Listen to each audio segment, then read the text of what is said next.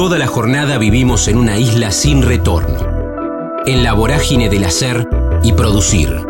En el kilómetro cero del día tenemos más ganas de escuchar que de hablar. Ya fuimos patrios oyendo el himno. Ahora, animate a cruzar la frontera.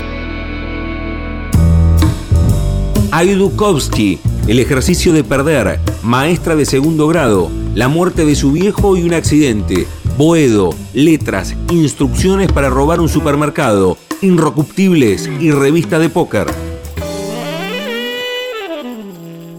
Estamos en la frontera, aquí en el aire de Radio Universidad, en AM 1390, hacia la provincia de Buenos Aires. También estamos hacia todo el mundo a través de la web, en el www.radiouniversidad.unlp.edu.ar, porque sentimos la radio.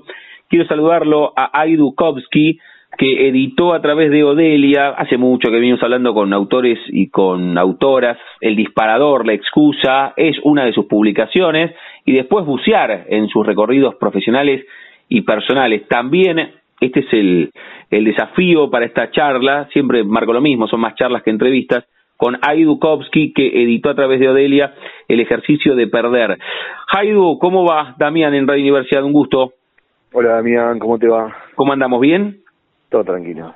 Bueno, bueno, lo decía recién, ¿no? Cuando, antes de, te, lo iba a decir antes de poner a, a, charlar, a grabar esta charla para que, que después suene en Radio Universidad, que las tapas, las portadas, son las puertas de los libros y la verdad que hay un gran laburo además después de tu pluma, pero, pero la, la, la portada te invita a tomar el libro objeto, ¿no? Y me parece que debes estar muy contento con eso. Sí, la verdad que sí. Eh, ya la, las últimas dos tapas de, de, mis libros estuvieron muy bien. Eh, me sorprendieron. Y la última me sorprendió porque cuando me mandaron la, la tapa las chicas de Odelia, eh, me quedé como, ah, mirá por dónde fueron, ¿no? Como que no, no esperaba algo así. Y, me gustó mucho. Sí, sí, sí, la verdad que me gustó mucho. Me gusta muy bien, muy bien.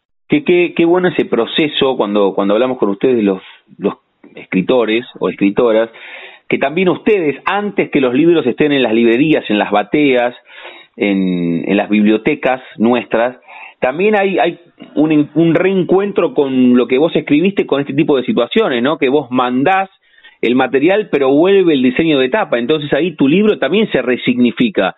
Vos le diste justamente una mirada diferente a lo que habías escrito a partir de encontrarte con tu propia tapa. Sí, sí, siempre. De hecho, hay un momento donde este libro, por ejemplo, tardé creo que cuatro años, ¿no? En terminarlo.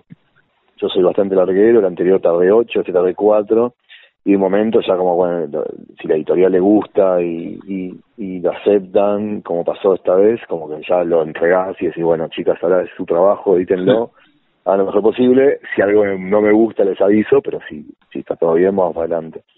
Y, y sí, está bueno porque es un poco lo que sería la postproducción del cine tal vez, ¿no? Es decir, lo agarran, en este caso son siete editoras, eh, que bueno, que, sé que entre siete es, siempre no es fácil ponerse de acuerdo, eh, pero bueno, la, llevan bastante bien y, y, y está, estuvo buenísimo, la verdad que fue un trabajo muy lindo con, con ellas, muy agradable todo, lo sigue siendo, no me puedo dejar.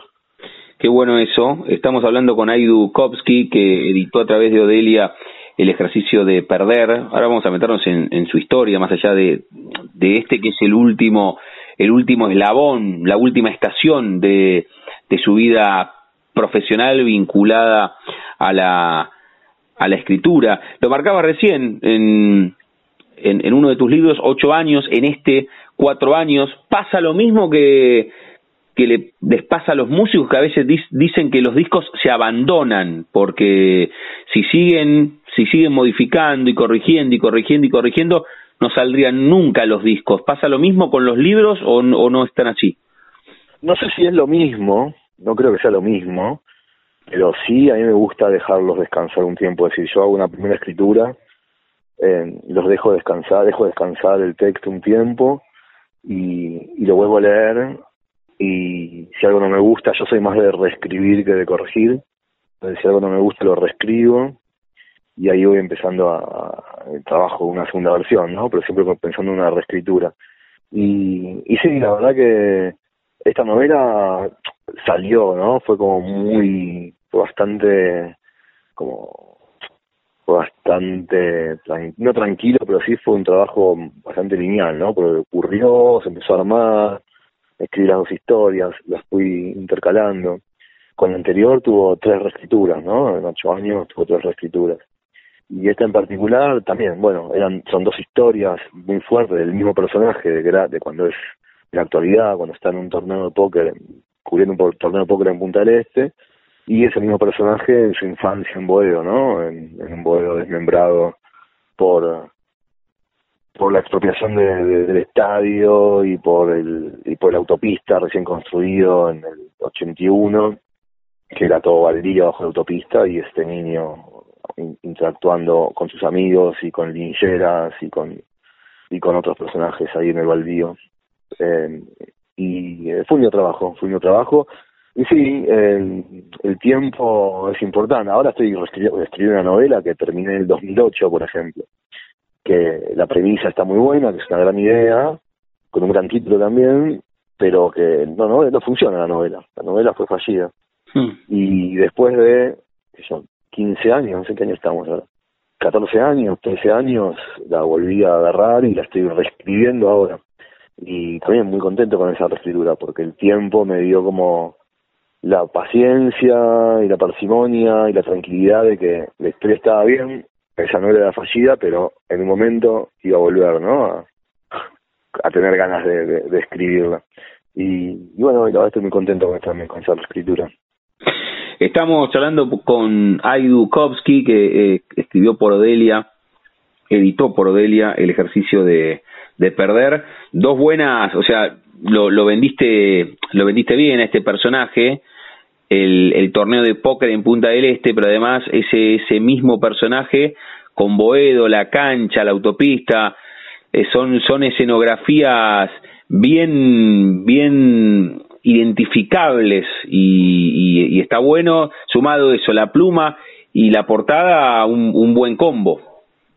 A mí me gusta mucho trabajar con, con escenas, escenografías, situaciones que algunas me tocaron vivir, otras no, pero me gusta mucho, me, le doy mucha importancia al personaje involucrándose en, en, un lugar, ¿no? En un evento, en, en, un momento. Eh, así que sí, la verdad que el hotel casino en Punta del Este donde ocurre un torneo es algo muy particular. Eh, y también Boedo, ¿no? Boedo en, en, pleno en pleno caída del gobierno militar, pero con, con, autopista, papa, pasando por autopista y demás. ¿Cuál es, Aidula, saliendo de, de esta última estación de tu recorrido, que es el ejercicio de perder por Odelia, cuál es la primera fotografía mental que, que vos, haciendo la retrospectiva, encontrás con, con un Aidu más, más pibe, con un lápiz, una lapicera, escribiendo eh, desde, desde una intento de novela o poesía o en el margen de las hojas cuando ibas al colegio? ¿Lo puedes identificar? ¿Fue muy de pibe? ¿Fue fue más de grande? ¿Cómo cómo es tu relación con el no, de, hecho, de, hecho, de, tengo una imagen muy fuerte en segundo grado de una maestra gritándome desesperada porque había escrito algo que no estaba en el manual, ¿no? Como había escrito cosas con B larga que estaban bien escritas, pero ella me gritaba porque no habíamos estudiado todavía la larga, es decir, eh, educación militar, ¿no? De, época militar. Y, y eso medio como me traumó, como que no me dejó escribir. Yo sabía que me gustaba, pero no sabía por qué. Y estaba como bastante con miedo de eso. Y después eh, mi papá falleció cuando yo tenía 17 años, a los 19 tuve un accidente, son cosas así muy puntuales que me pasaron en ese accidente eh, que estuve seis meses postrado en la cama y ahí y ahí fue como un ataque de lectura no así en, en, esos seis meses que estuve en cama leí todo lo que había leído en mi adolescencia y después de ese después de ese accidente decidí éramos era el uno a uno y, y, había justo cobrado una indemnización por, por el accidente y agarré y me fui me fui a vivir afuera eh, necesitaba un poco de aire y en ese viaje, donde extrañaba el castellano, donde extrañaba mi lenguaje, fue cuando empecé a escribir.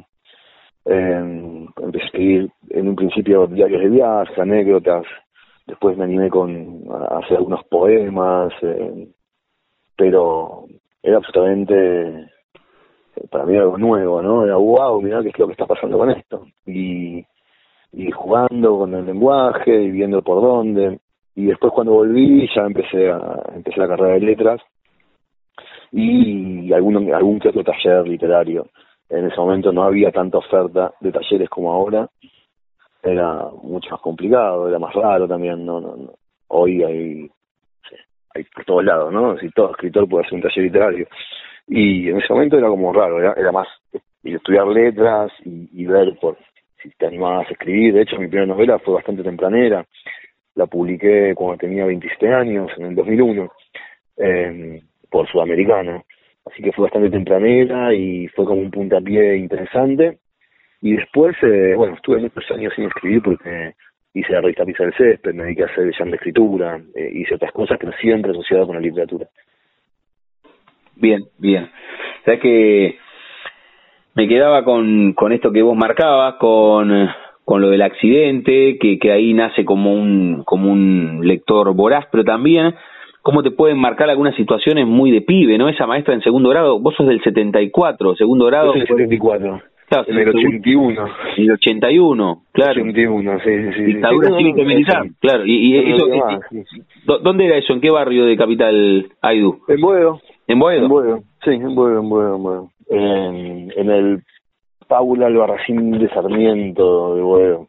¿No te la cruzaste más? ¿Habrá leído alguno de tus libros esa, esa maestra? No sé fue el nombre, pero fue re loco, ¿no? Fue como, ¿por qué me evita esta señora? y, y eso, eso. Bueno, educación de otra época. Supongo que también se evita algún que otro niño, pero no por escribir algo bien cuando no está en el manual, ¿no? La, la, excusa fue esa.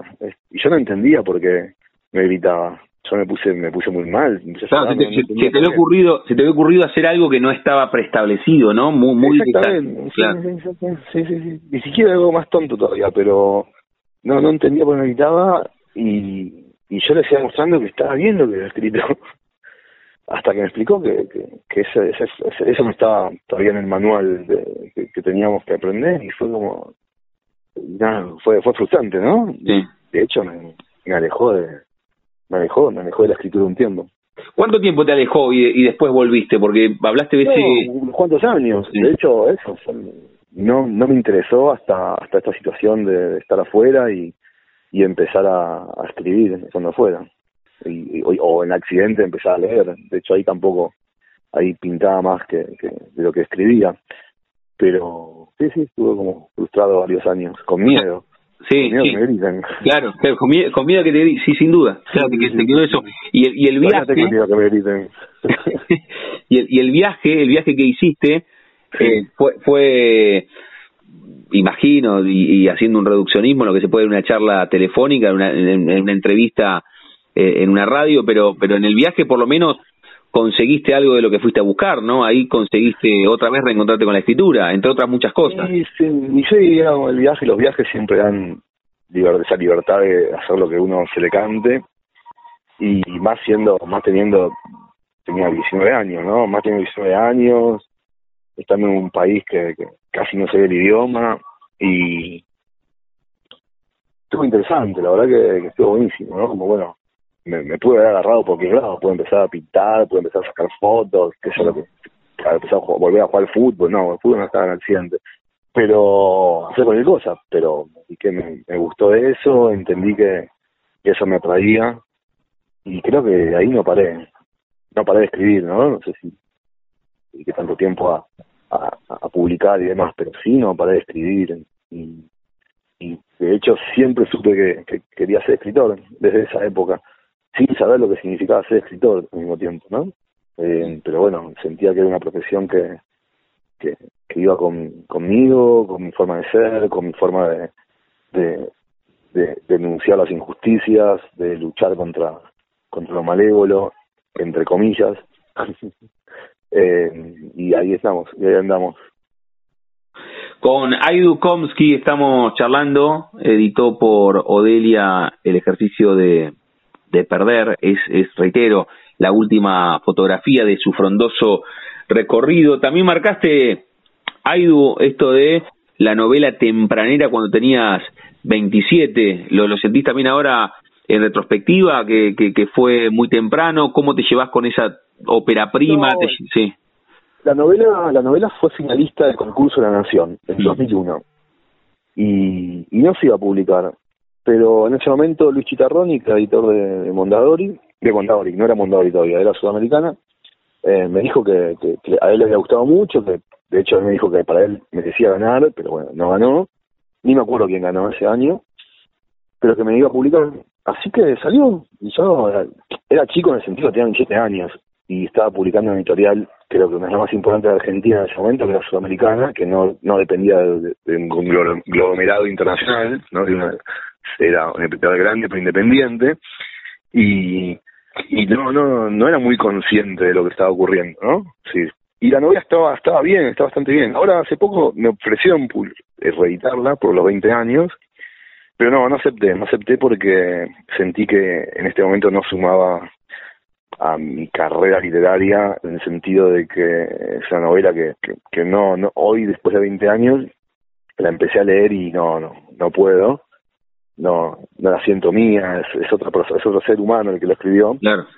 Y que está bien, que fue un momento, que estuvo bueno, que tuvo buena crítica, que, que salió en diciembre de 2001 también en pleno conflicto argentino y, y que tuvo muchísima lectura, pero bueno, está bien, es una linda ópera prima y solo un comienzo, un puntapié y, y ya no tiene nada que ver con, lo, con, con, literatura de ahora, ¿no? Con lo que estoy buscando, con lo que con, con la obra que quiero generar y siento que todos los libros que, están saliendo ahora y que van a salir en, en, los próximos años están ya en un camino que en ese momento no lo entendía, o sí lo entendía, pero estaba muy lejos de, de poder llevarlo adelante. Y hoy sí siento que, que está, que está, que está encaminado y, y sé lo que busco con mi obra y sé lo que quiero dejar y eso también pone me, hace estar seguro y, y, y consciente de, lo que quiero escribir y cómo quiero escribirlo.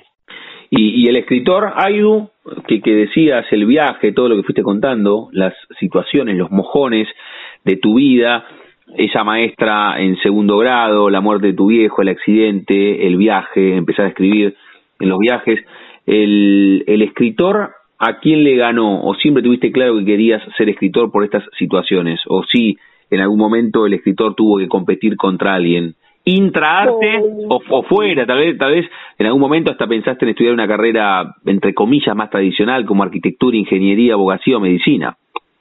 No, no, yo la verdad que nunca pensé en estudiar una carrera más tradicional.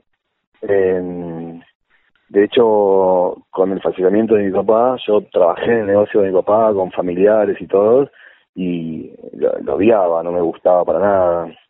Eh, era un comercio, estaba, estaba era un Claro, era un comercio, yo lo odiaba estar ahí, pero bueno, era como en ese momento no, no, no sabía qué otra cosa hacer. Era como, bueno, me pongo a estudiar, pero bueno, esto es lo que hizo mi papá, tengo que seguirlo por el mandato, y estaba también en una encrucijada ahí, ¿no? Es decir, y, y bueno, entre, en el, entre el viaje y otras cosas que fueron ocurriendo, uno va tomando decisiones importantes. Y una decisión que, que tomé en su momento fue no hacer cosas que no me guste hacer. no voy a trabajar, aunque pasé muchos años difíciles, pero prefería no no no trabajar de, de, cosas que no, que no que no alimentaban, ¿no? Y así uno se va rebuscando. Mm. Después de ese viaje entré a trabajar en Irrecuptibles, empecé a trabajar en Irrecuptibles, empecé a trabajar en revistas, a, trabajar en, el, tanto en, escribir algunas cosas como en la parte interna de revista y demás, ¿no? Así. Y ahí fui, fui aprendiendo, fui conociendo gente, conociendo el paño y demás. De hecho, hoy edito una revista de póker. es decir, y, y, me pone muy contento porque es un, es un lindo es un, es un lindo producto, es una linda revista, sale hace 15 años, eh, me dio la posibilidad también de, seguir viajando, de conocer gente diferente, de hecho, la novela esta la empecé a escribir en un viaje que hice a este torneo de póker para cubrir a un torneo, ¿no? Que de la revista. Y, y bueno, y esas son las posibilidades que, que, se van abriendo y aprovechando las oportunidades que llegan. El, sí. General Obra. Sí. Siempre pensando en General Obra. el, el personaje del ejercicio de perder, que, que bueno, es el protagonista en, esta, en esta novela de Odelia, le digo a Aidu Kovsky, eh, bueno, lo, lo marcabas recién, ¿no? Eh, jugando al póker en Montevideo y esta revista de póker, todo el tiempo hay una vuelta, tiene que ver también con, con esto, con un, con un gusto tuyo por el póker, evidentemente. A mí me gustaba el póker, me gusta el póker, eh, no, no juego mucho, ya no juego, antes hubo un momento donde jugaba, pero no, no, no puedo, no, no me da la cabeza para jugar. no me da la cabeza para jugar. Digo, para ser bueno, ¿no? Es decir, los que son buenos se dedican a eso. Y de vez en cuando juego algún torneo o me invitan con amigos a alguna mesa, pero no no me dedico a eso, no, no, no, no quiero jugar, no quiero, no quiero hacer eso.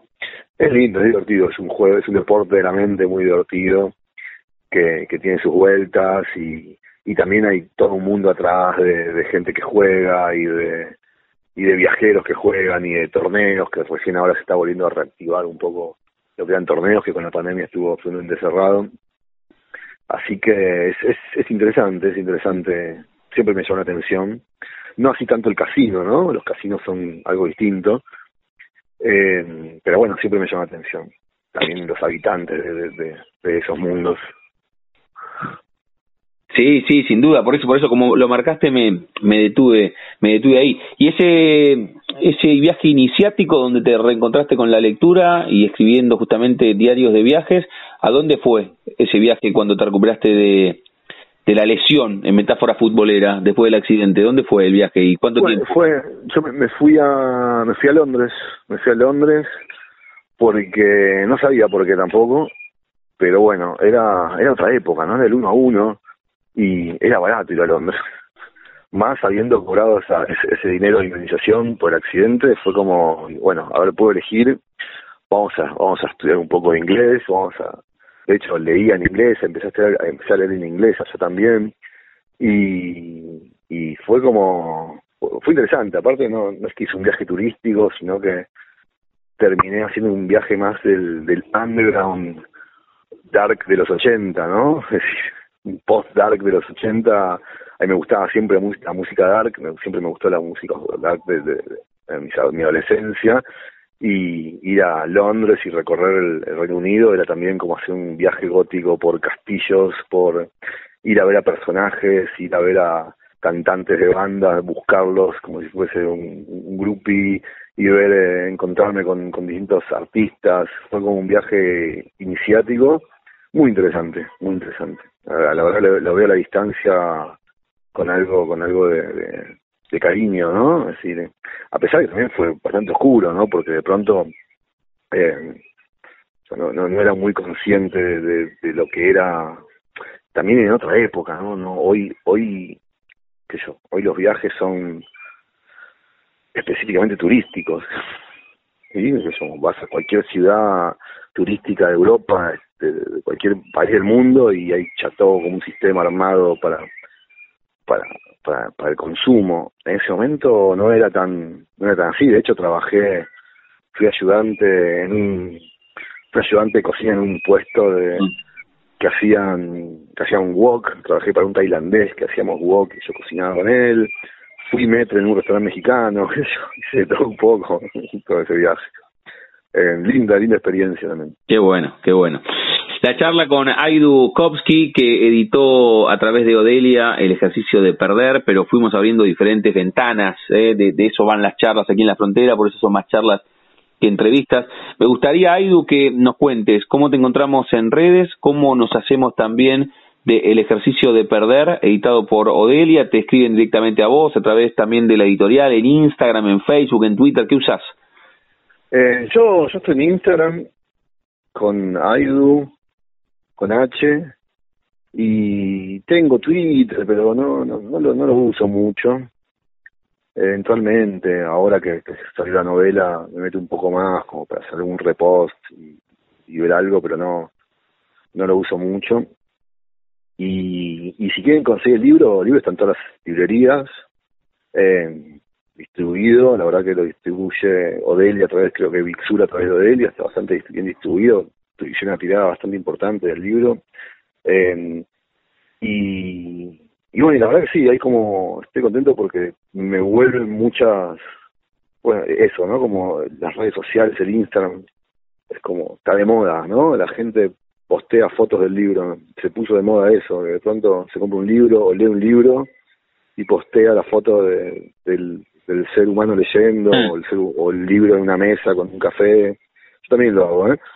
no, me estoy quejando. ¿Y qué, vuelve, Porque eh, eh, los libros son como boomerangs, los escribís, lo tirás y, y, los lectores te lo devuelven y ahí está la vuelta del boomerang. ¿Qué te vuelve? La verdad, la verdad que con estos, con las últimas novelas, con instrucciones para los supermercados y con, con esta nueva, esta salió hace menos de un mes, si tiene menos de un mes en la calle, es impresionante, lo, lo, no, no volvieron cosas, la verdad, muy satisfactorias, muy que me, que me dan ganas de seguir escribiendo, ¿no? Es decir, no, no volvió ignorancia, no es que son libros que pasaron inadvertidos y se ignoró, sino que sigue ocurriendo que, que hay gente que lo lee y, me escribe y, me agradece y dice que la flashó, que le gustó, que, se calentó, que se excitó, que, que, se rió mucho, que, que, lo leyó rápido y necesito volver a leerlo y, van descubriendo cosas que, que pronto me marcan, de asociaciones que hacen,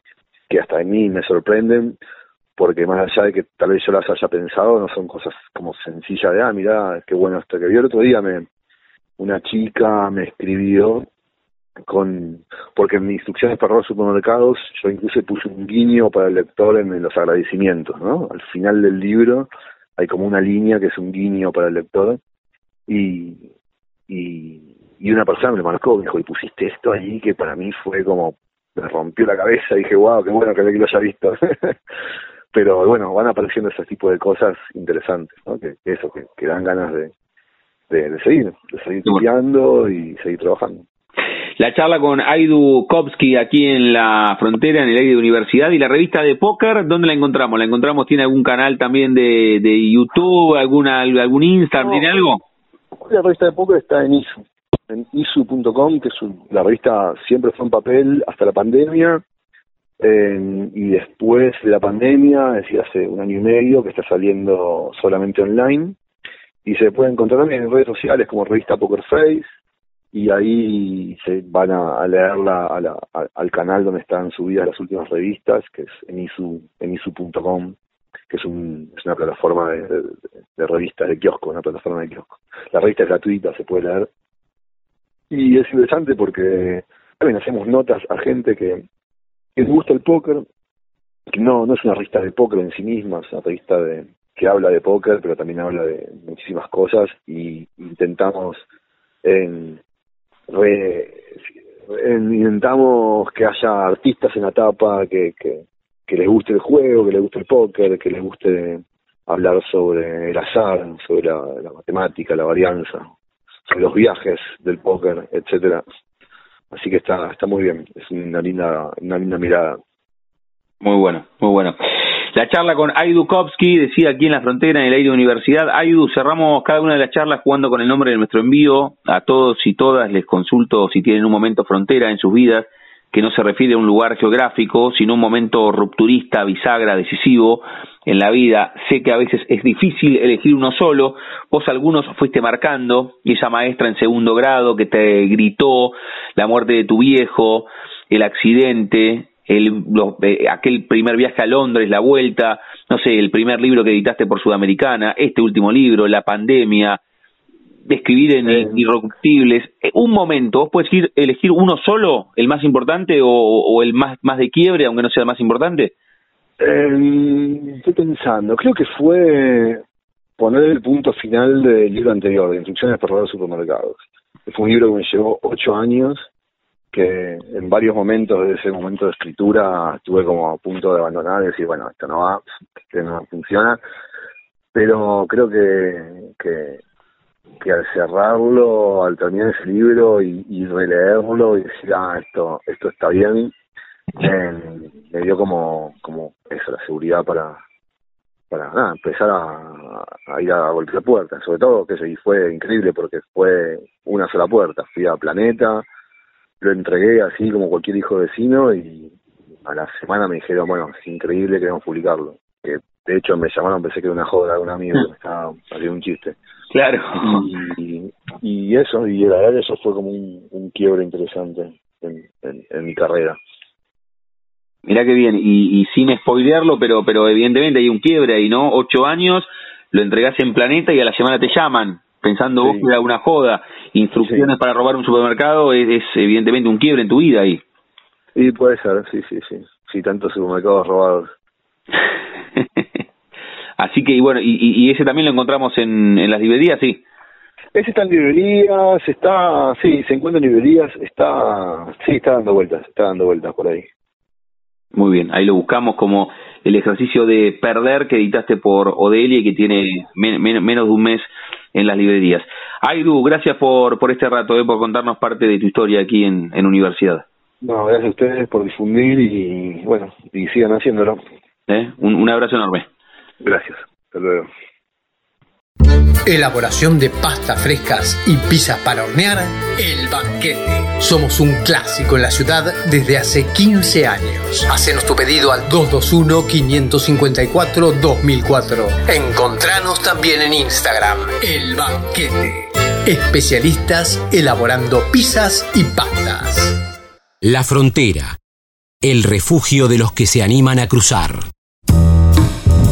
Aixa Ginzo, poesía, mellizo, compartir, Vicente López, cine, psicoanálisis, ser humano por dinastía.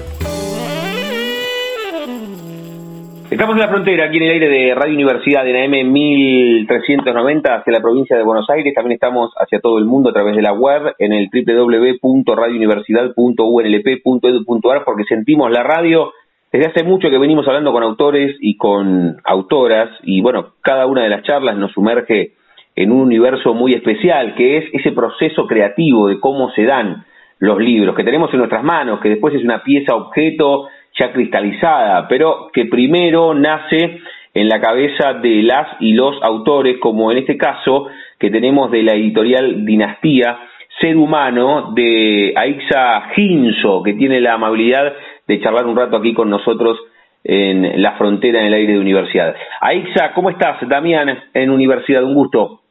Hola, buenas tardes, muy bien. ¿Cómo andamos? por la invitación. ¿Andamos bien? Sí. Sí, todo bien. ¿Se me escucha bien? Sí. Sí, perfecto, perfecto, perfecto. ¿Qué te genera esto que, que hablamos con vos por tu creación, por, por tu libro? Primero, ¿cómo, ¿cómo lo pensaste, cómo lo diseñaste y, y qué sentiste una vez que lo tuviste en tus manos? Bueno, la sensación más linda del mundo. Eh, era un sueño publicar. Yo escribo desde que, no sé, no tengo memoria más o menos. Empecé a escribir desde muy, muy chica y hace un par de años atrás conocí a Jean, que es mi mejor amigo, y se dio que él de la nada me dijo que también escribe y empezamos a soñar eh, con publicar y se dio. Así como si fuese un destino. Sí. Eh, y no, fue muy lindo el camino. Encima, publicar con un amigo eh, fue muy lindo. Él publicó también con Dinastía, mm. eh, El Retorno, se llama su libro, y fue muy bello. Eh, Así que fueron, fueron eh, trabajando diferentes piezas en conjunto y lo editaron los dos por dinastía, pero, pero nacieron o, partieron desde el kilómetro cero juntos con esa idea? La idea era el libro, pero Ser Humano es de mi autoría y él publicó por su parte El Retorno. Bien. Eh, yo venía escribiendo, escribiendo, escribiendo, pero sin imaginarme eh, en la realidad un libro, sino que era más una, una fantasía, un sueño. Eh, y en un momento fue, estuvo la propuesta de ambos, decir, bueno, vamos a publicar y empezamos a trabajar en eso y, fue muy lindo, muy lindo. Qué bueno, qué bueno. ¿Y qué pasó cuando tuviste el libro en la mano, editado por Dinastía Ser Humano, con Aixa Ginzo? Estamos charlando. Tengo el libro que ella pensó, escribió y, después se terminó cristalizando. ¿Qué pasó cuando vos lo tuviste en la mano? ¿Cómo, se dio? ¿Lo fuiste a buscar? ¿Te lo mandó la editorial a tu casa? ¿Cómo se dio ese, ese tiempo tan especial? Con Dinastía vimos eh, el, año, el 2019, a fines de 2019, y eh, Steven eh, es el editor y fue una relación muy linda ya desde el momento eh, cero eh, con él, era como que como que nos conocíamos ya eh, y eso fue muy lindo porque tener un editor que trabaja a la par tuyo y te permite ser totalmente libre eh, en el momento de, de, crear, de decir quiero esto eh, y que encima no te ponga un pero, eh, fue, fue tremendo.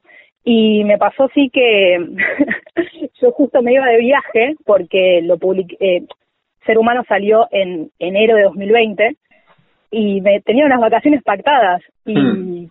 y la fecha era, eh, bueno, eh, cuando volvés era que me lo entregaban y me agarró la ansiedad. Entonces le empecé a hablar eh, un poco antes de irme de viaje a ver si se podían adelantar los tiempos. Muy millennial lo mío, eh, como que no podía esperar. Eh, y sí, me, me permitió ir eh, justo el día que me estaba por ir de viaje, unas horas antes, a la editorial a buscar los ejemplares y no lo podía creer cuando tenía el, el libro, los ejemplares en la mano, era mágico. Qué bueno. A ver, eh, un sueño materializado, o sea, eh, no, no, se podía creer. Qué bueno, qué bueno. ¿Qué, qué pasó con ese? Ahora te voy a preguntar de qué va ser humano, ¿sí? Porque sí. estamos hablando de, de tu presentación, de tu libro a través de Dinastía, con Aisha Cinzo estamos charlando. Pero, ¿qué pasó con ese viaje? ¿Era aquí en la Argentina? ¿Te ibas te ibas a visitar a alguien al exterior y le querías llevar tu libro? ¿Qué pasó con las vacaciones y el libro? Eh, las vacaciones eran acá en la costa atlántica, eh, me iba con unas amigas y una amiga se iba a Cancún y, y lo quería llevar como también de orgullo. Eh, no, no había nada pactado así a nivel prensa o presentación. Eh, y en, eh, lo que estaba pactado era la Feria del Libro de 2020, pero bueno, sabemos que por circunstancias de COVID y pandemia se suspendió, pero no hubo como una presentación oficial todavía, pero eso era más que nada las ganas de tenerlo.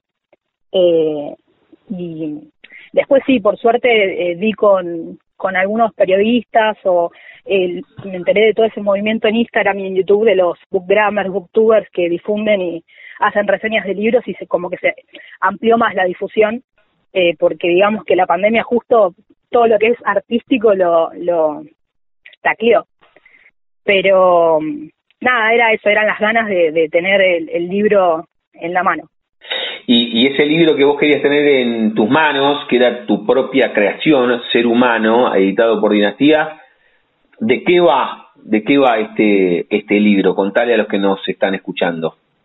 Sí, Ser Humano, en verdad, se puede leer de dos formas. Es ser humano como, como especie o ser humano.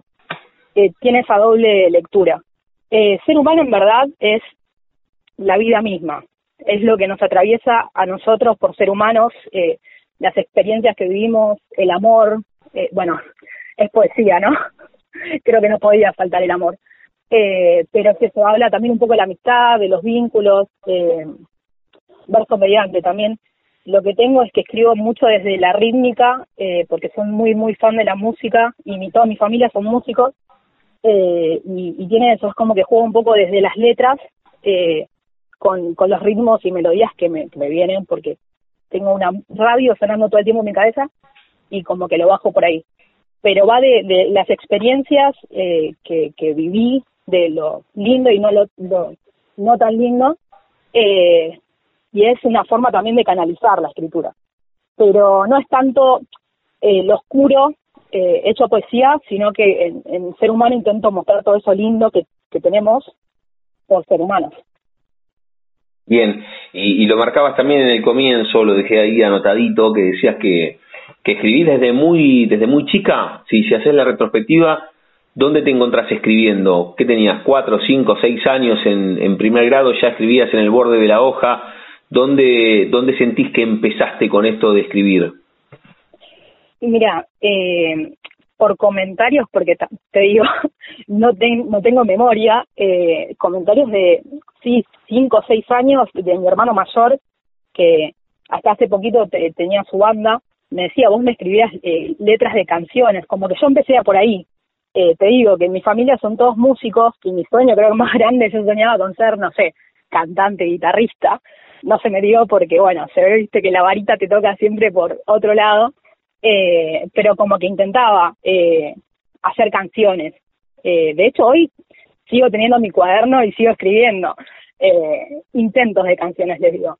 Pero sí, mi hermano me contaba que, que escribía canciones a los 4, 5, 6 años. Después, si vamos a poesía exclusivamente, en el secundario. Cuando a mí en literatura me dijeron, esto es poesía, dije, es acá. Eh, pero tampoco me quiero limitar a un género nomás. El año pasado, en, en plena pandemia, eh, decidí tomar un curso de escritura creativa porque siempre tuve en mente escribir una novela policial, que la tengo recontraestructurada, sé de qué quiero que vaya, todo, y dije, bueno, vamos a, a ponerle las pilas con esto. Y, nada, creo que pronto me voy a sentar con tiempo todo a, redactarla. Pero también aprendí a escribir cuentos, me, gusta jugar con las letras, como que no me quiero encerrar solo en la poesía, pero sí, sí, toda mi vida fue escribir. Y claro, también lo, lo dice la solapa del libro y vos recién también lo, lo, contaba con, lo, contabas con tus propias palabras, que en un, en un contexto muy artístico, el de tu casa, música, eh, libros, ¿cómo es ese, ese comienzo tuyo vinculado con las letras, con la música, con la rítmica, y en qué barrio o en qué zona? ¿Dónde naciste? Eh, yo soy de Villa Martelli, eh, partido Vicente López, eh, ahí muy cerquita de Tecnópolis, de toda la vida. Eh, vivo acá y nací acá. Y, y sí, mi, mi papá es baterista, mi hermano mayor es guitarrista, todos mis primos tocan algún instrumento, otros cantan, bueno, la voz es un instrumento. Otra parte de mi familia son artesanos, luthiers, de todo. Encima somos una familia muy unida, que eso es lo mejor. Es como que estoy salpicada de un poco de todo. Y, ¿y qué me preguntabas? Eso, ¿cómo, cómo, cómo se había dado, cómo se había dado en ese contexto, o qué tenía ese contexto, ¿no? Un poco lo, lo repasabas, una familia muy vinculada al arte. Sí, bueno, y más allá de mi familia, que siempre eso, la puertita estuvo eh, abierta, eh, me pasó mucho en la adolescencia que empecé a seguir bandas y necesitaba expresar eh, un montón. Eh, y ahí me permití más el, el ida y vuelta con la hoja porque te digo, siempre estuvo, pero como un hobby, estaba ahí, eh, pero fue como un canal necesario ya en la adolescencia. Y después a los 19, 20 como que me atreví un poco y me hice cargo también de que siempre estuvo ese lugar eh, y empecé a compartir un poco por redes sociales eh, lo que hacía. Y cuando me di cuenta que había un otro atrás, del otro lado, que le gustaba y había como un intercambio y se producía eso tan lindo que es conectar, dije, bueno, vamos a ponernos las pilas y hacerse cargo de que acá hay algo lindo y está bueno que suceda. ¿Y qué pasó con, con, con el libro, con Ser Humano, editado por Dinastía? Estamos hablando con Aixa Ginzo, que, que, lo, que lo editó y que se terminó publicando hace un año y medio, en enero de, 2000, de 2020, porque los libros son como los boomerangs, ¿no? Lo, lo tirás con, con tu escritura y, vuelve con, con las lecturas de los otros y de las otras. ¿Qué pasó con esa vuelta? ¿Qué, qué volvió de ser humano? Volvió, volvieron cosas muy lindas. Eh, primero, bueno, gran parte de mi familia nunca supo que escribía o sabía como que era, como te digo, un hobby. Eh, se sorprendieron muy bien, para bien. Para mí lo más lindo eh, fue la reacción de mi abuelo. Eh, mi abuelo ya no está con nosotros, eh, pero me enteré mediante ser humano que él toda la vida escribió poesía y estuvo todo guardado en un cajón porque nunca se atrevió a, mostrarlo. Y sentí también un poco como que yo rompí con eso, como que yo tenía una relación muy linda con mi abuelo, éramos como muy amigos, eh, y conectar desde ahí fue muy bello. Eh, y después nada, eh, más allá de la reacción de mis amigos o conocidos, eh, saber que hay alguien que no conoces que te compra tu libro eh, es loquísimo. Y después, encima, si eso vuelve y se genera, como te digo, un intercambio, es muy loco. Saber que le podés robar una emoción a alguien, despertarle algo lindo o no, o lo que sea, pero despertarle algo con algo que hiciste vos, es, no sé, creo que todavía me cuesta creerlo. Sí, sí. ¿Sabes que dos veces dijiste la palabra, la palabra hobby y me parece que está bueno que, profundicemos, profundicemos ahí porque desde, desde el lugar que vos escribiste y publicaste y que escribís desde muy chica, lo tomás desde otro, desde otro lugar, cómo te llevas con esa situación de hacer equilibrio en que entre que es un hobby, es una pasión, es tu vocación, pero que esto termine siendo tu laburo, que es editar libros, venderlos, pero en, grandes cantidades. ¿Cómo te llevas vos con esa situación de que no, que no sea solamente un hobby, sino que sea verdaderamente tu vocación convertida en profesión? ¿Y cómo se lleva tu contexto, desde amigas, familia, con esa situación? Sí, mira, vos dijiste recién, eh, la palabra pasión es la clave. Eh, cuando entendés que realmente es tu pasión, eh, creo que no hay peros. Eh, después, bueno, en lo que es eh, laburo, o sea, hacerlo como cuantitativo y economizarlo, bueno, es difícil, sabemos que estamos en Argentina, ¿no? Pero um, va más por ahí, por el hacerse cargo de que es una pasión y es necesario, porque es pasión. Entonces, es aprender a convivir con ese deseo de decir, bueno, esto lo necesito porque es eh, imprescindible en mis días eh, y después, bueno, el, el hecho de, que si me leen, si no me leen, si, en qué cantidad me leen, no lo, no lo pienso mucho porque, como te digo, es imprescindible. Entonces, va más por lo, lo que me genera a mí el hacerlo que los réditos que me dan. Claro, para, eh, para vos escribir es una necesidad, lo haces por, además de por, pero además de por gusto y por, por pasión, para vos es un canal comunicativo que lo tenés abierto. Sí, exactamente. Es, mi canal, es mi forma. Mm. Como te digo, siempre estuvo la música eh, y me hubiese encantado que sea por ahí. Nunca descarto la, la, la posibilidad tampoco porque cada vez que me doy cuenta que veo eh, mis vínculos que tengo y los que voy formando pasan todo o por la música o por el cine, que son también otras dos pasiones que tengo y creo que las pendientes. Eh, lo, que es audiovisual me encanta, la verdad. Me encantaría algún día, no sé, eh, producir por lo menos eh, pero, como te digo, eh, la escritura es como un domo, eh, es como, pero sin esa limitación, ¿no? Del domo. Digo, es como un domo, un lugar seguro en, donde sé que está y al que acudo o, o, viene a mí eh, como canal de liberación. Eh, es eso. Bien. Entonces, sí, está bueno compartirlo.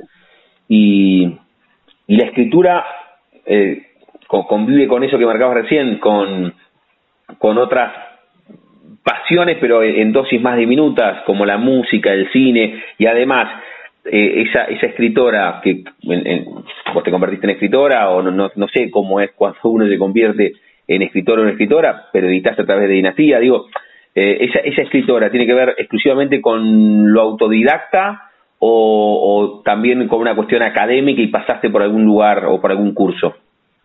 Eh, a ver, creo que soy de las personas, viste, de que sacan una experiencia y un aprendizaje de todo. Ese tipo de persona. Pero mm, sí tuve una buena formación en lo que es literatura y, lengua en el colegio. Después hice cursos de, de redacción, estudié un año periodismo, eh, leo un montón. Es como que creo que esa es la formación. Eh, no sé si es como autodidacta porque un poco por instituciones pasé, ¿no? Pero hay como un ida y vuelta ahí entre lo que es institucional y, también el, deseo mismo de, escribir y en formas diversas. Bien. Eh, sí. Pero, pero diste una vuelta por periodismo también ahí que en, en, el medio de cuándo diste una vuelta por periodismo y qué, qué te llevó también, hablando tanto de canales comunicacionales, qué te llevó a estudiar periodismo? Bueno, tengo, actualmente estudio psicoanálisis y mm. cuando me pongo en retrospectiva digo, hay un poco de ese eh, camino hacia la verdad, ¿no?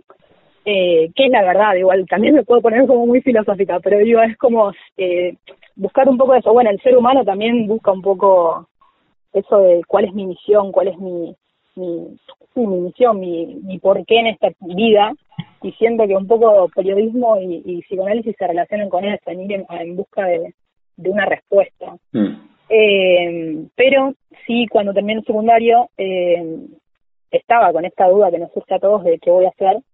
Y como te digo, siento que la escritura me sentía, siento, y voy a sentir que, que me acompañó toda la vida la escritura. Entonces eh, era eso, era me veía mucho en gráfica y, digo, bueno, vamos por periodismo. Eh, y además mi hermano, tengo un hermano musicista, eh, estudiaba justo periodismo deportivo. Ah, me parecía excelente. me, me, veía como en un programa con él, los dos, eh, conduciendo.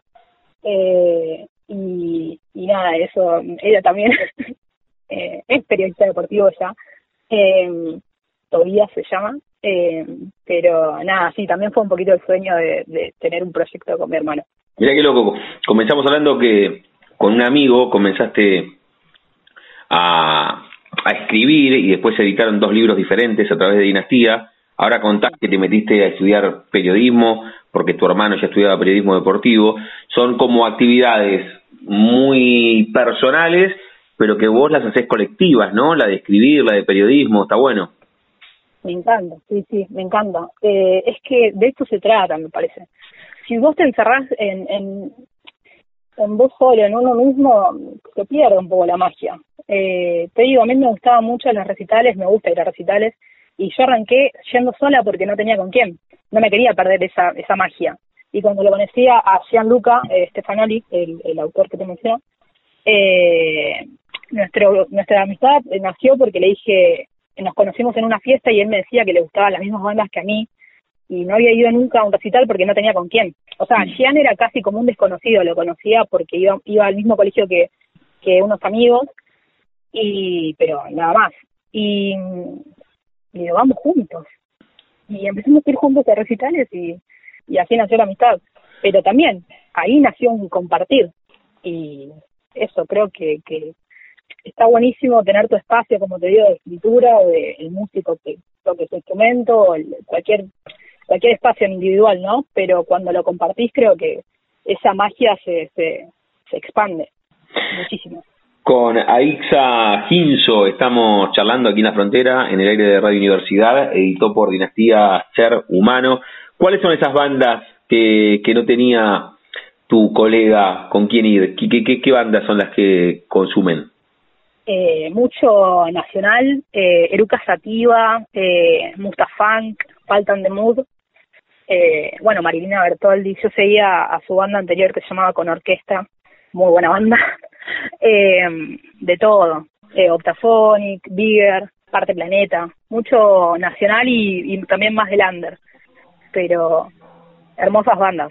Sí, qué bueno, qué bueno. ¿Cómo, ¿Cómo te encontramos, Aixa, en, en las redes, a los que y a las que se engancharon con la charla y quieren saber de qué va, tu pluma, tu poesía, a través de este libro de Dinastía, que editaste por Dinastía, Ser Humano. ¿Cómo, ¿Cómo te enganchamos? ¿En las redes de Dinastía o tenés bolas propias para que puedan comunicarse con vos también? Sí, eh, me pueden encontrar en Instagram, que también tengo eh, links eh, ahí subidos, eh, y en Wattpad como Aixa Ginzo. Aixa con X y Ginzo con Z. Sí, como suena. Es medio complicado. No, no, Aixa, Aixa con, con la X eh, pre-A y después es G-I-N-Z-O, tampoco tan complicado, ¿no? Ahí, a, veces hablamos con, con cada apellido mucho más complejo. Claro. Aixa Ginzo, ahí, ahí, ahí te encuentran en Instagram. En Instagram, sí. Si, si amamos a Darío Stanschreiber, creo que nueve letras no son tan complicadas. No, por eso, por eso, no, no es tan, no es tan complicado. Y ahí también pueden hacerse, te piden directamente a vos el libro, a los que se interesen, te, te mandan un inbox, ¿cómo es así? Sí, en mis historias están las librerías donde se encuentran ejemplares y mm. también por inbox hago envíos a todo el país, eh, se puede charlar. Bien, bien. Y, y, lo que contabas en algún momento, ¿estás trabajando en qué otra publicación ahora? ¿Tiene que ver con esa con esa novela que contaste o estás trabajando en otro libro de poesía? Estoy trabajando en otro libro de poesía. Eh, la novela todavía sigue en suspenso porque yo con mis tiempos hoy eh, lo quiero dar todo. Y últimamente vengo con la facultad que rindo parciales, como la cabeza en otro lado, entonces como que siento que no le doy el tiempo que requiere. Pero estoy trabajando en otro libro de poesía eh, que casi lo tengo listo a nivel literario, pero le quiero sumar ilustraciones, quiero jugar un poco con lo visual y entonces está decantando. Bien, bien, Sí. Pero, pero seguís, seguís trabajando. Y cuando decías lo de la lo de la facultad, es que estudias psicoanálisis, dijiste recién, sí. Sí, en la Universidad de Buenos Aires. Muy bien, muy bien. Aitza, cerramos cada una de las charlas jugando con el nombre de nuestro envío. A todas y a todos les pregunto si tienen un momento frontera en sus vidas que no se refiere a un lugar geográfico, sino un momento rupturista, bisagra, decisivo, que puede ser desde lo personal o desde lo profesional. Creo que algunos contaste cuando te dieron el libro y vos estabas ansiosa pre-viaje a la costa con tus amigas, cuando decidiste escribir eso que hacías desde muy chica y te embarcaste en esa decisión, no sé, otro, otro momento más personal, cuando tenías cuatro o cinco años, tuviste apendicitis y te quedaste sola en un hospital, no sé, algo, algo muy, muy trascendente. ¿Podés elegir un solo momento frontera en tu vida? Sí, eh, me llevaste a la Feria de Editores del CONEX de 2018. Eh, yo todavía no tenía en mente publicar Ser Humano, sino que la compañía hacían a, preguntar a alguna editorial ahí a averiguar eh, para que publiquen. Y justo me acerqué al stand de Peces de Ciudad, que es una editorial que está buenísima. Yo los conocía por, por redes. Y me acerqué a preguntar por, más que nada, cómo eran los requisitos para publicar por él. Y en un ida y vuelta con, con la chica, me acuerdo, llamaba Sol, eh, empezamos a hablar y me dice, ah, pero vos escribís también, y lo mío era como, te digo, eh, mencionábamos como hobby. Me dice, mándame. Y ahí se abrió el pantallazo y la ventanita, y digo, claro, ¿por qué no publico yo? Y bueno, ahí fue, abrió, abrió la ventana y me hice cargo y dije, bueno, vamos, por todo. Qué bueno, mira vos, ¿no? Y, y apareció, son como esos, o esas héroes anónimos que aparecen en algún momento y no tenías pensado, estabas ahí, fuiste a un stand y te abrió la cabeza. Sí, sí, hermoso. Que alguien eh, de una editorial que me diga, como que demuestre interés sin conocerme siquiera, eh, sí, sí, para mí fue eh, lo clave. Qué bueno. Qué bueno. La charla con Aixa Ginzo, escribió por Dinastía Ser Humano, la encuentran ahí, Aixa con X, y lo decía recién, Ginzo, G-I-N-Z-O, la encuentran en Instagram y pueden comunicarse directamente con ella. Aixa, gracias por este rato, un beso y felicitaciones por el libro. Vale, muchas gracias. Chau, chau. chau. Pasaporte en mano, noctámbulos con la radio abajo de la almohada, equilibristas entre el ayer y la ilusión de mañana. Somos La Frontera.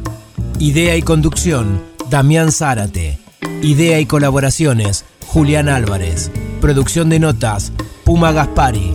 Edición y postproducción, Juan de Vega. Idea sonora, voz y edición, Diego Carrera. Voz artística, Pablo Dupuy.